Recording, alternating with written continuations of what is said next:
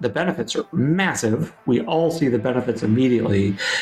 We, are, we have not yet seen the harms that probably are there somewhere. We just don't know what they are. Hey guys, welcome to the Decipher Health Tech podcast. This is where we explore the intersection of technology, healthcare, and business. My name is Mohammed. I'm Hyder, and today we're talking to Graham Walker, who's the Assistant Physician in Chief Technology and Innovation at Kaiser, former CMIO at Kaiser Northern. He's an emergency physician. He's the founder of MD Calc.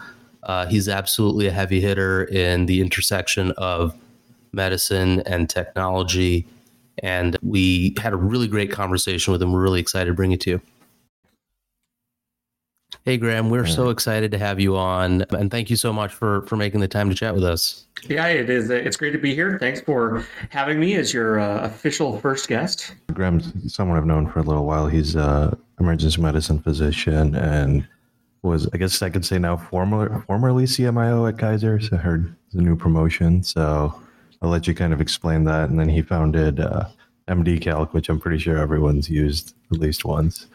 Um, so you want to tell us about your new new role within within the system, or still kind of figuring that out? I don't know the exact details of it yet, um, but yeah. So I, have been doing kind of tech operations um, and in charge of our one of our medical centers where I practice clinically at uh, Kaiser San Francisco, and um, and I'm going to be doing some sort of technology innovation, new technologies, AI uh, role where I'm trying to help get bring new technologies into the organization, find ways of kind of me being more efficient, refreshing some of our you know older processes and systems.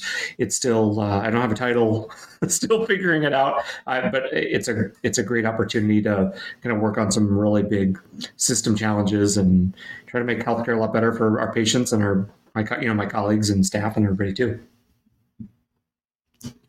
So what's been um, I guess in general, you've you've dealt with deploying technologies within the system, not so much from the technical side, but from the clinical side.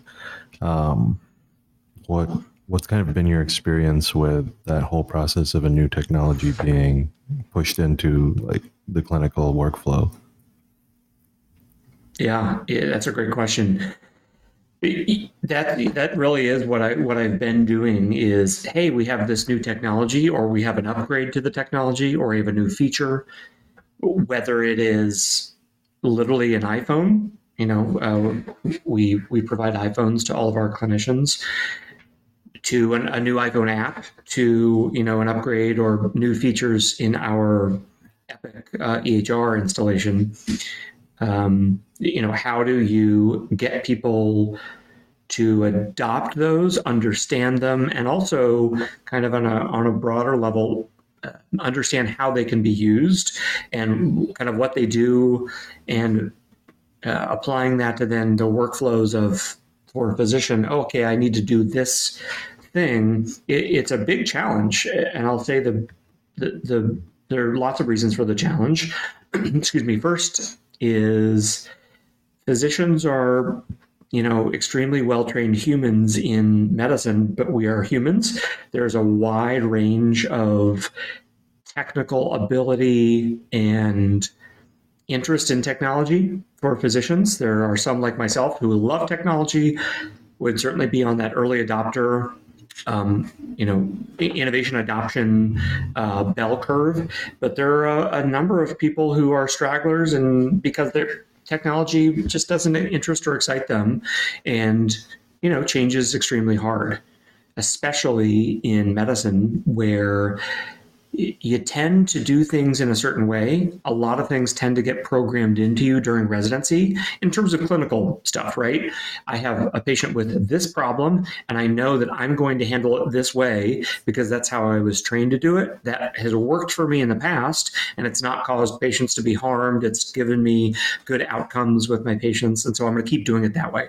So change is certainly hard for for every every human, but I think especially for physicians, we tend to be slow to change because it, it comes from a good place, right? It's not it's you trying to do things that you know work that are safe because you you want to have good outcomes for your patients and you don't want to to have harms for your patients. So about that that change management process, I think that's that's one that's echoed across uh, many many different industries. I'm so curious about whether when you're trying to implement maybe a change that you believe in and if you have an example there of is it is it sort of a top down change management where things are mandated or is this something where each individual physician would need to be convinced to use say a new tech that that you're really excited about deploying? Sure, that's a great question, Hyder. We try to have top down and bottom up because no one likes top down, but it's obviously you know the, the bottom up challenge is is getting uh, all getting each individual person to understand all of those technologies. The other piece that's that's uh, a big challenge is time, right? You want a physician to be seeing patients as much as they can, not just for economic reasons, because we, we tend to be expensive, you know, expensive pieces of the health system, but also because there's lots of patients who need care. And so finding that balance of how much time should we allocate for physicians to get trained in new technology versus how much time should they be doing with patient care is always a challenge. It, it probably will be an eternal struggle to figure out what the right balance is, and it's going to change for new for, for different technologies. Uh, I would say the way that we tend to do it in our organization is there are lots of technologies that get kind of approved top down, and then how they are implemented and, impl- and applied always is going to include the the bottom up approach of the, the frontline physicians. So, just uh, an example, we have a role in every single department. It's called the department tech lead or the the DTL, and they're a physician and it is their job to take these technologies kind of evangelize and explain them and help train their colleagues on them because it's you know it would often be too much to try to have every single physician get trained in this. And then really to understand them well enough to say okay i'm an er doctor. I'm going to use this say chat technology in a certain way versus Mo's a GI doctor. How is Mo going to use it in a very vastly different way than I am? Because you know I, I work in a 24-7 department. I don't do outpatient care but mo does. Mo does inpatient and procedures. So it, that's why it's absolutely key that you have a physician involved in all this stuff eh, from each department because I have literally no idea what Mo does. I have a general sense of what a colonoscopy is and what he what types of patients he'll see in clinic. And I obviously interact with gastroenterologists all the time, but the actual stuff of how he gets through his day and how he gets his his work done, I have literally no idea. You know. Yeah, I think you bring up a pretty pretty interesting point there on on the health system side. I mean, you with your clinical background, you kind of get that, and your experience in deploying kind of solutions across the system. Um, you've seen the pushback or kind of the issues that can arise as that deployment progresses. Um, I think that's an important thing that a lot of founders, especially technical founders in the space that may not have that clinical background, realize coming in is that there's no like blanket medicine. Like you're not building an app for a hospital, you're building an app yeah. for the end users. So I think that's a super interesting point. What strategies have you found kind of successful in getting buy-in from people that are just kind of really adamant at not not going down that road? It's a great question. Uh, you cannot over communicate anything because all of the people that I'm communicating with are extremely busy and I respect all of the care that they deliver and all of their expertise. I rely on it myself when I'm calling a consult in the ER. You absolutely cannot over communicate things too much because sometimes people are on vacation or they've been too busy to check their email. And so having a mixture of media and methods to communicate the change is important. The, the worst thing you can, the, the worst thing that can happen is when you are rolling out a change and your end user doesn't know about it, like doesn't know it exists. It's one thing if they're like, I'll learn about this later. I'm going to keep doing my same workflow and maybe I'll try this out in the future. But the worst is hey, we we actually changed your workflow. You can't do things the way you used to. Um, and you know we changed it for any number of reasons. Sometimes Epic will say it's time to change uh, because that's the way their software package is going, and you know we we buy a software package. We don't have full control over everything. So that's the that's the worst case scenario is when you you've tried to over communicate things and people still don't know about it because then they kind of can't go get through their day or they're panicking because the screen looks different and you know what they've what they've tried to do in the past hasn't worked anymore the, the screen looking differently was like the quarterly updates that epic pushes or whatnot. I think now they're pushing it more frequently but every time that happens at our hospital it's complete chaos right? Everyone every attending is just like it's absolute chaos. How do Yeah. i do this again? And um, and and you could imagine that if you had, you know, if you gave every physician four hours a week, this would not be an issue, right? They would have dedicated time, an hour a day, or you know, 45 minutes a day, to just focus on the technology changes. That would be a non-issue. But imagine the impact to your ability to care for patients and you know you're taking away you know a tenth say you know if, if you're lucky a physician is working 40 hours a week most work many more than that but you're saying okay a tenth of my time i'm going to dedicate to learning and education as opposed to delivering patient care that, that's a you know that's a drastic drastic cut in your ability to, to see patients. Do you feel like because of that, and I, I guess because the the opportunity cost is so high for the, the people that sort of need to dedicate time to, to learning things, is the hurdle really high for new tech that if we're going to make a change, it really needs to make a big difference as opposed to sort of smaller incremental up improvements? That's a great question. I, I would say it, it depends. So sometimes, you know, a technology is aging out, and so we, we have to change, right? And so that's, you know, it's almost like if uh, a new government regulation comes up, it's like, well, yeah, we don't really have a choice on this. We think the current state of affairs is fine. Some new regulation has changed in California or nationally that says, yep, we have to change this. And so you just are kind of, your, your hand is forced.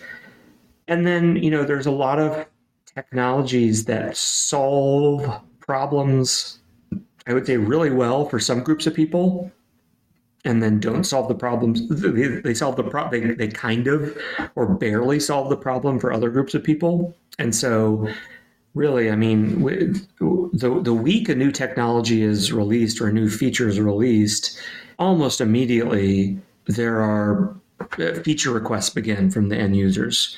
And it's like hey this would be this works okay for me but it'd be really great if the patient's medical record number would show up on the screen as well. Or um, you know or i could include a, a you know attach my note to this lab value you know whatever it is because you start to realize okay well this use case um, works really well for an ER doctor, but it doesn't work at all for an ambulatory doctor or vice versa. And then you start to have people saying, gosh, we have three ways of doing this one that works for the ER, one that works for the ICU, and one that works for the GI suite.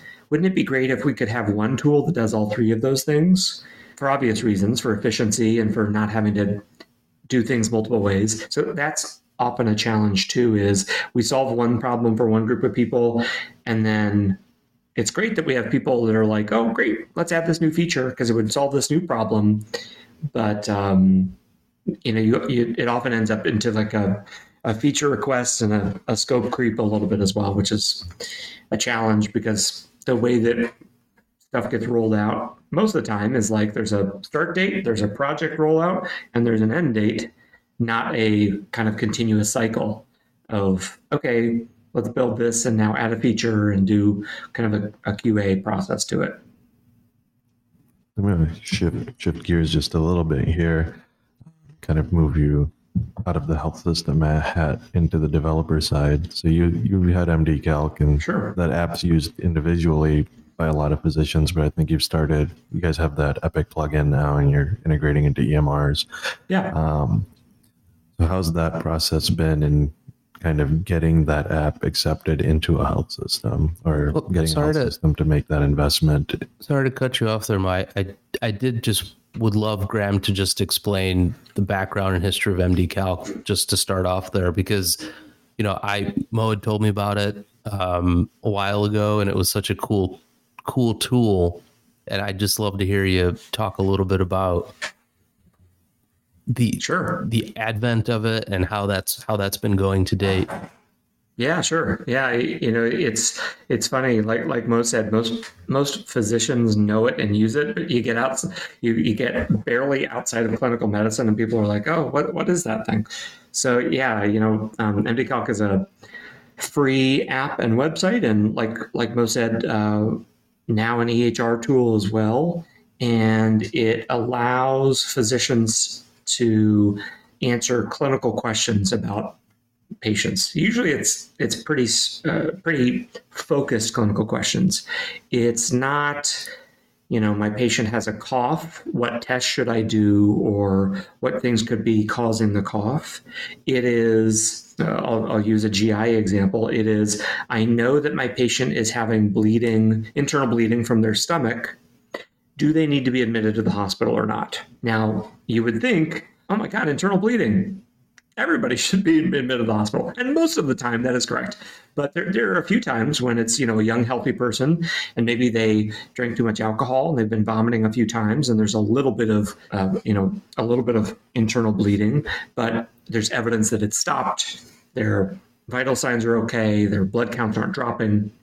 So I, as an ER doctor, might say, hey, I think uh, might might enter in this patient's information into an MD Calc tool, which and the tools are all based on publicly accessible research and data that have mostly been validated and kind of you know seem, seemingly to be high quality.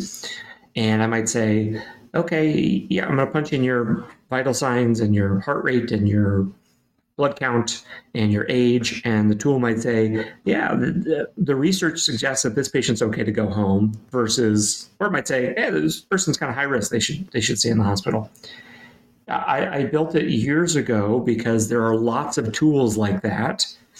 We're up to i think over 700 now on mdcalc but there are many research tools like this that for a long time just lived on in in academic papers they have sat on sat in PDFs on web web pages, sometimes in little reference books, but there wasn't a digital tool that kind of collected them all or made them easy to access. And that's what I think I've I've become pretty good at is implement the implementation of of getting research and tools and even technology implement implementing them and getting them into the hands of physicians who will use them. It's kind of its own science of making a tool that is has the appropriate level of detail and the appropriate level of um, transparency to make it clear for physicians how and when and why they might want to use one of these tools. And we slowly kind of grown the the initially the website and then started adding an Android and iPhone app. And like like Mo said, uh, a couple years ago, we started working with some pilot partners to get our tool into the EHR, which then can automatically pull in that data as opposed to the physician having to look on one screen and say, okay, what's the heart rate? No, 93, and type in 93. It, you know, it pulls in all that data seamlessly and makes it easier and, and safer for the physician to to use that that same tool. That seems like the most useful thing. Like it's it it almost seems so useful that that people might get completely dependent on it. Have you had any issues where suddenly you I mean, is it 100% uptime required because I would It- become it- it- completely addicted to it. Yeah, you know, the, one of the biggest challenges I, I, you know, I built it during med school, but one of the biggest challenges during residency was you know, in residency, you're working a lot of hours, and it was just me. I didn't. There was not a team of people that we now have to support it, and so I would be like on a night shift uh, or sleeping past a night shift, and one of my friends would text me and wake me up and say, "Graham, MD Calc is down," and I would wake up in a panic because I'm not a, you know, I'm I'm okay at programming. I'm certainly not a um, back end server administrator to know when this thing goes down how to magically get it back up. And so you're absolutely right we have become the the Kleenex of facial tissue. We, you know, we've been around long enough, and we have enough people who kind of grew up using MDCalc and are now fellows like Mo or attendings that um, that they now teach people. Oh, the, the way to solve this problem is you just go to MDCalc or you open the MDCalc app. Um, so yes, uptime is extremely important. You know, we do we are installed on you know very very very many physicians' phones, and our app does work offline. So at least people you know still have access to the tools, and we always include uh, you know when it's when it's possible to we always include the math of how you would manually calculate this partially so that people can double check their their work. And you know god forbid we did go down they could manually punch in the information into a calculator if they really needed to. But yeah it, it's um we uh we have become kind of you know the place to go when you have this type of clinical question which is wonderful. It's you know it's amazing to have you know millions upon millions of physicians and you know NPs and PAs and other groups of people who are taking care of patients using our tool daily to uh, to help take better care of patients. It's really rewarding.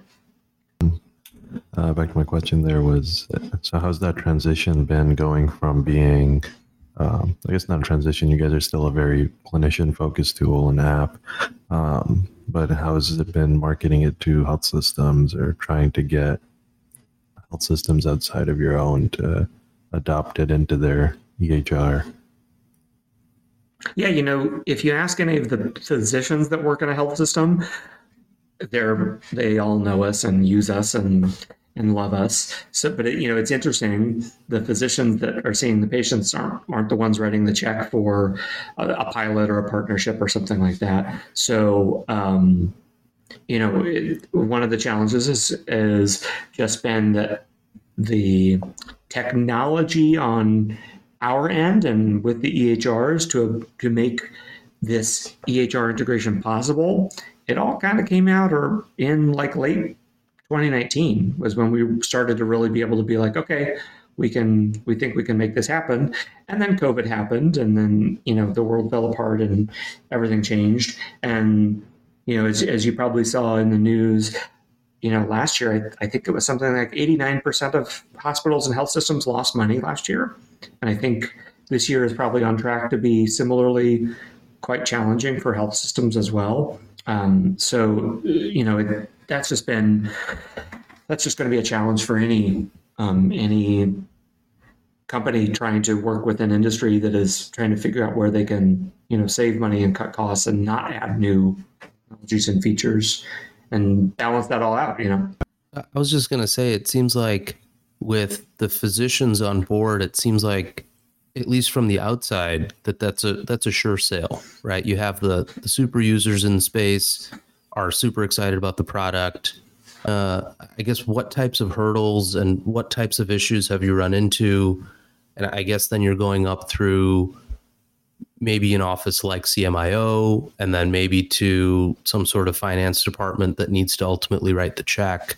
How is that? I guess could we drill into that process a little bit more? Sure. I mean the the you know the the biggest thing for for anybody looking at buying a new technology is ROI and um, you know especially now people want hard hard numbers. They don't want um, the physicians love this, or uh, you know, we we think this will make um, people more evidence based. That that's unfortunately that's not um, that's not sufficient much of the time. Sometimes it is, but you know, unfortunately, sometimes it's um, you, you need really hard um, kind of return on investment to get people to to say, yeah, let's you know dip our toe into the water and give this a try.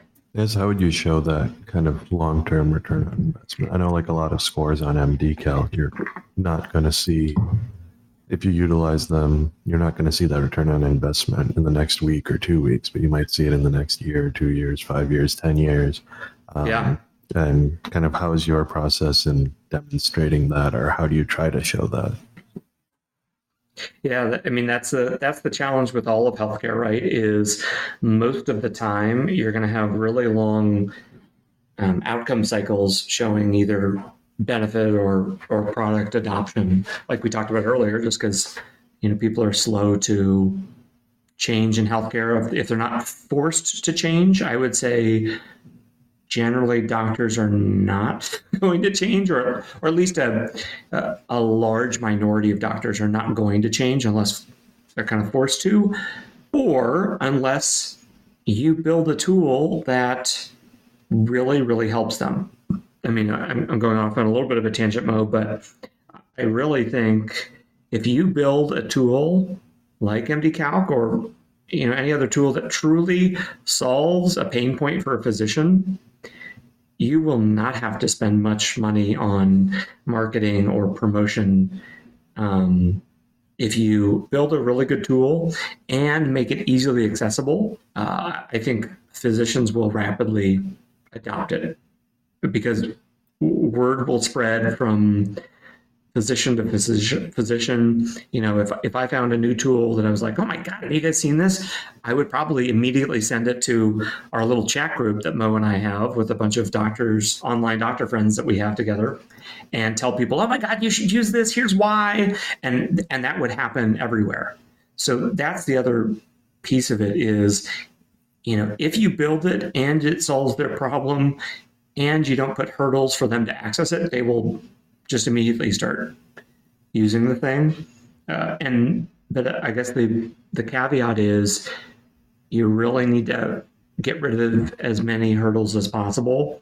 Uh, I'm sure Mo knows uh, people that if you had the smallest little hurdle of like having to type in a username and password, people would just be like, next, I'll go on to the next web page or I'll revert to my old way of doing things. Like it is it's that minimal of a of a hurdle of a blockade because people tend to be so busy so much want to do the right thing and their default is always going to be to do things the way they've done them that even if it was like you know some captcha where it was like, what's two plus two? People, so many doctors would be like, yeah, screw this. I'm going to go to Wikipedia. You know, people would go to a, even, I really think people would even go to a less good resource um, but that doesn't have a hurdle in their way. Yeah, I mean, I always laugh. I get these uh, emails from the journals, and these are journals I'm signed up to and I have a subscription for. And I'll click on the link in the email, and it will take me to a login page, and I'll immediately stop reading that article right there and there because like I don't remember my login. Yes. It's a perfect example. I, I years ago, the New England Journal had a I think they might still have this product called Journal Watch, and you could get free email summaries from any specialty that you wanted. So I signed up for emergency medicine and I don't know, maybe cardiology and primary care because it was a pretty useful thing. And then they started to lock it down and make it much less useful. So now every time I try to take the five seconds to just unsubscribe, I have to log into my account to subscribe. And now I've just I made a Gmail filter that just sends all those to the trash and to spam because I I just refuse to take the effort to f- click the re- cl- click the forgot password thing on my New England Journal account and then get a repeat get a new email to make a new password. I'm like I don't even want this in at all. I might as well just send it all to trash. so. I will note there is no login page on MDCalc, at least not one I've found. I'm sure Graham's got a secret login page somewhere. We do have. Uh, well, we know we, we do have logins and people can save their favorites and stuff, but um, and and we do have login. We do have uh, users. Um, I mean, you're auto logged in, but we do have user kind of user accounts on the EHR product so that people can um, save favorites internally on in the EHR product, and so that uh, when they enter their specialty, the the main page will actually show um, calculators based on their specialty as well. Yeah, you're you're absolutely right, Mo. Most of our users are not logged in on um, on the web on the phones and stuff they are because you have to have an account on the phones. Mm-hmm. So I know you we talked a little bit about clinical decision support and MD Calc there, and I think the darling in the room right now is AI. And where where do you see that going? I've heard of it. Know?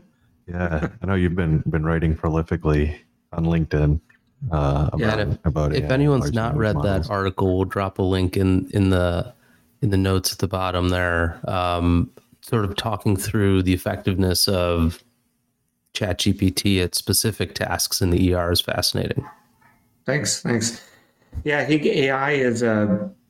I think you know AI is a perfect example of you build a tool that solves a certain problem for people and the adoption is rapid right i mean they, they openai i think hit 100 million user accounts for ChatGPT within what was it a month or a week? It was, something that was you know much faster than Netflix or Instagram or TikTok or any other tool has ever seen. It's it's now the fastest.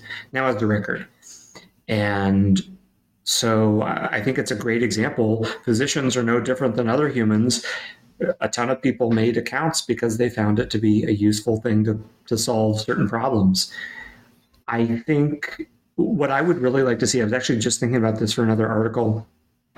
What I would really love to see, and that I'm I'm actually working on in the background while this is while we're talking, is I have um, the NHS just released a large language model themselves, and I'm training it on my computer while we're talking. But what I would really love to see is Google, OpenAI, Microsoft, whoever come up with a large language model or use the NHS one, whatever, that um, kind of levels the playing field. And maybe there's some FDA or some other regulatory body that says, okay, this is ready for use and it's been validated and tested extensively. It's ready for use with chatbots for patients. That, like, okay, we think this is a good tool that's going to be that's acceptably good at giving some basic recommendations for, for patients. And obviously, we can have it skew extremely conservative in terms of, you know, if you say the words chest and pain, it just tells you go to the ER. um, or, you know, that uh, you, you have you're describing you know really basic pink eye. It tells you some basic treatments to manage pink eye wash your hands use cold compresses whatever. So i would love to see some sort of generative tool that has been tested extensively validated with clinicians and with pa- and with a group of patients and we get some sort of agreement that okay hey you you could you know health systems doctors offices you could try this thing. And maybe you can you modify it to make it better but at least there's some standard. Because the biggest concern is since this stuff is generative you don't really know what you're going to get on the other side. And you you think gosh um, i'm going to build this tool and so far, it's never told a patient with crushing chest pain to stay at home and see what happens. But because there's just not, um, because it's generative and you really just don't know what it's going to say, I think it needs to be extensively tested um, to uh, to make sure that it's safe and appropriate for for patients. And and even a tool, say a tool that was just used for physicians, either to communicate with each other or to summarize data in a medical record. Uh, I think we need extensive validation on the stuff to make sure that it's accurate and safe for usage because the the benefits are massive. We all see the benefits immediately, but we are we have not yet seen the harms that probably are there somewhere. We just don't know what they are necessarily just yet. Um, and I hope the harms are obviously rare and and uncommon, but we just, you know, we need to be cautious with any new technology, whether it's a CT scanner or handheld ultrasound or new blood test. All tools in medicine have good and bad. They all have sensitivity and specificity and positive likelihood ratios and negative likelihood ratios, and they all have and they they'll all will also have scope creep.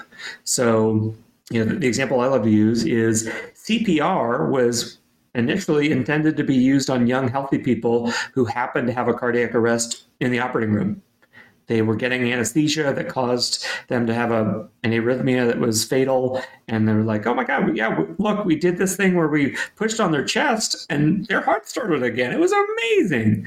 Well, CPR was not ever, uh, you know, I don't think whoever came up with CPR initially really thought, oh, we should use this on a 100 year old who has pneumonia and dementia and will never make a meaningful recovery um, if their heart stops right? So just like CPR is a tool that we have scope creep, we will have ChatGPT scope creep as well, where we start using it for um, to supervise chat with a patient and then someone will say well if it works so well for that maybe we should just have patients talk right with the chatbot and never supervise it or you know and and that's when you especially start to run into problems when you have scope creep about using this test for a new indication as well. We see that all the time. Now, I was I'm curious. It sounds like it sounds like you do consider this type of tool a paradigm shift, and and you know you're uniquely qualified, sort of coming from the MDCalc space, which is very much a decision support tool, yeah. although very much deterministic.